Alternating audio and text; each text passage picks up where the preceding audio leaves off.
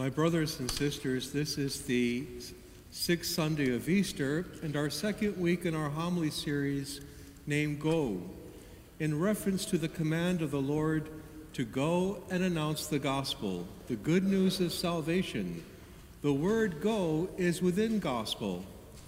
As we prepare for the great feast of Pentecost, we are reminded in today's reading and gospel that the Holy Spirit who dwells within us wants to use us to bring the gospel to those around us. We are not called to be silent players in the plan of God, but each of us has been commissioned by Christ through baptism to bring Christ and his message of salvation to the world. We must not appear before our Lord empty-handed, but recognize he wants us to be his instruments in the world, to make him known and loved. If we think of the beginnings of the early church, we see the apostles along with a small number of disciples. But look what they did. They went out into the world to preach the gospel, a world which often persecuted them. But they proclaimed the gospel with courage. Lands which were once pagan embraced Christ in his gospel. As these new converts were brought to Christ, they shared their faith with their family and their friends. The Christian faith spread at an amazing pace. The Holy Spirit was the constant companion of the early church and continues to guide the church. But even more amazingly, he dwells in our souls. We are never alone. We are never orphaned. The Holy Spirit brings his divine light to our souls as a sweet guest, giving us strength, courage, and fortitude, not only to live the gospel, but to proclaim the gospel. He wants to guide us in our vocation here on earth, to assist us to reach our true homeland in heaven. Jesus gave a divine mandate. He did not say, "Be silent." He said, "Go out into the world and proclaim the gospel." We are accompanied by the Holy Spirit to assist us, no matter what we face. Today, more than ever, we need the Holy Spirit. We live in a world which has embraced a secular style of living without God. We live in a world that has become corrupt with immorality. We have the rejection of all that is sacred, from the commandments of God, the sacredness of human life, as well as the divine institution of marriage. The early Christians were courageous in proclaiming Christ to a pagan world. We need to pray, but we also need this courage of the early Christians to proclaim the good news and the freedom that Christ brings to us from sin as we become children of God. We often stop ourselves short and are muffled because we fear how we're going to look and be perceived by others, or what they may say about us. To assist us, Christ has promised the Holy Spirit to give us courage, strength, and fortitude. The Holy Spirit is our constant friend. As he did for the early church, he will also do for us. We must not be afraid to talk about Jesus with our family, our friends, those whom we meet, because Jesus is calling the world to conversion and to his salvation. We cannot hide and bury our heads in the sand. Where would the church be today if those early members did not go out into the world or share their faith with family or friends or strangers? Did you know that the Catholic faith was brought to the country of Korea not by priests or missionaries, but by laymen who had traveled to China, discovered the Catholic faith, were baptized, and they brought their newfound faith back to their family and friends when they returned to Korea? Pope St. John Paul II called for a new Pentecost, a new springtime for the church to proclaim the gospel. This is our time. This is our moment to bring Christ to the world. But are we open to the Holy Spirit? Are you open to let Him use you? The Holy Spirit also inspires us to serve within the church. We need catechists to teach the faith to children. We need lecturers. We need Eucharistic ministers, altar servers, hospitality greeters. We need leaders of prayer groups and apostolic endeavors. We need deacons, religious, and we need priests. Is the Holy Spirit calling you to serve? Yes, He is. Everyone in this church has been given a role to play in the mission of God, in a mission by God. We need to be open to the Holy Spirit. We need to be courageous and not to be afraid of what God is calling us to or what people will think of us for proclaiming our faith.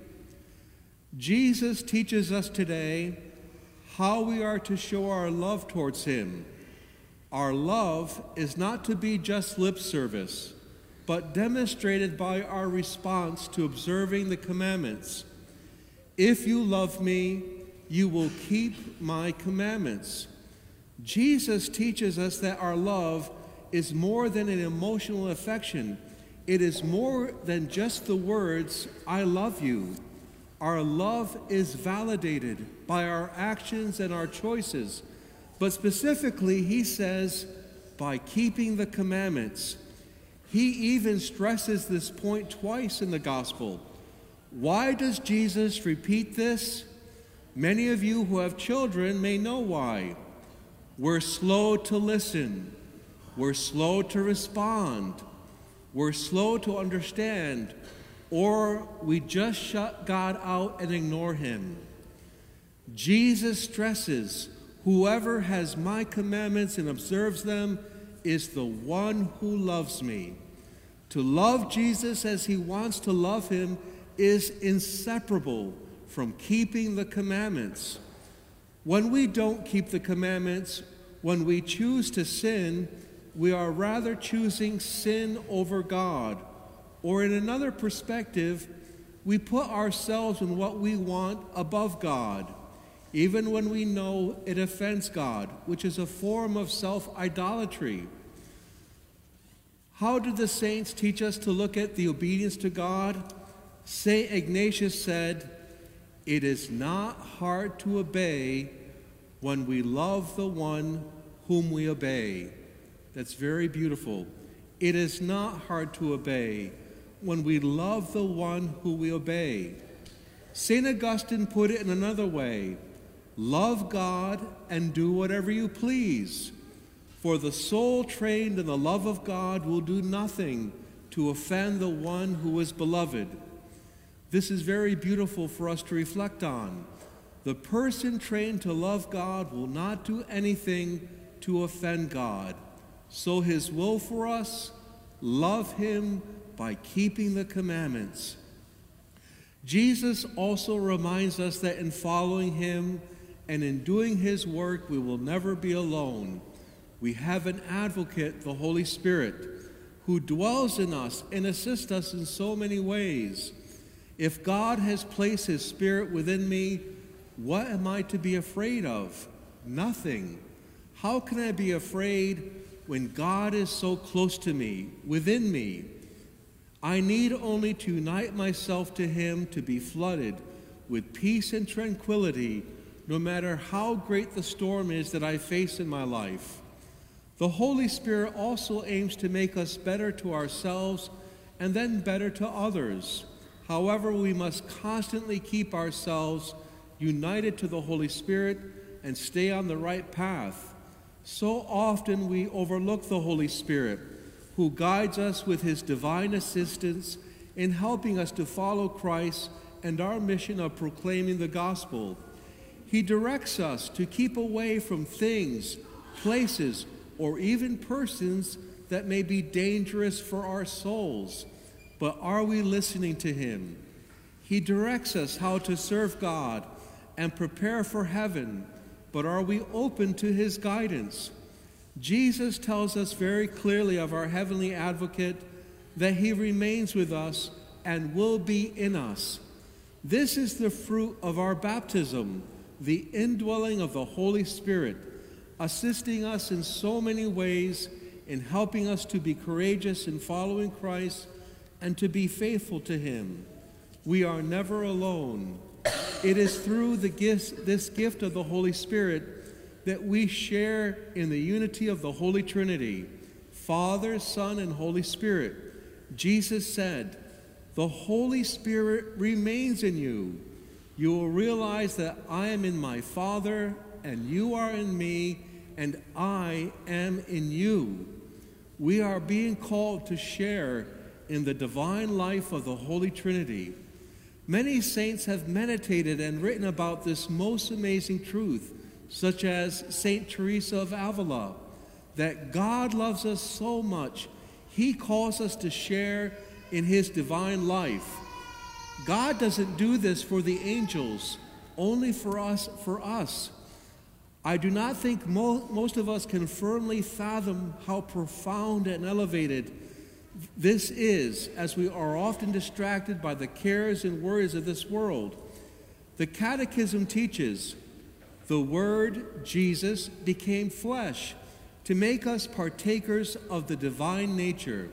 For this is why the Word became man, and the Son of God became the Son of Man, so that man, by entering into communion with the Word and thus receiving divine sonship, might become a son of God.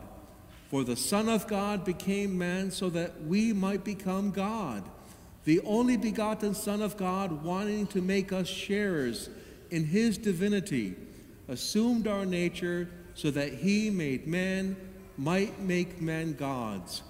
God, who dwells in inapproachable light, wants to communicate his own divine life to men he freely created, in order to adopt them as his sons in his only begotten Son. By revealing himself, God wishes to make them capable of responding to him and of knowing him and of loving him far beyond our own natural capacity. St. John said, God gave us eternal life, and this life is in his Son, adding, I have written this to you to make you realize that you possess eternal life." May we recognize God's gift of his Holy Spirit in our lives. May we listen to him and to be open to his guidance and direction.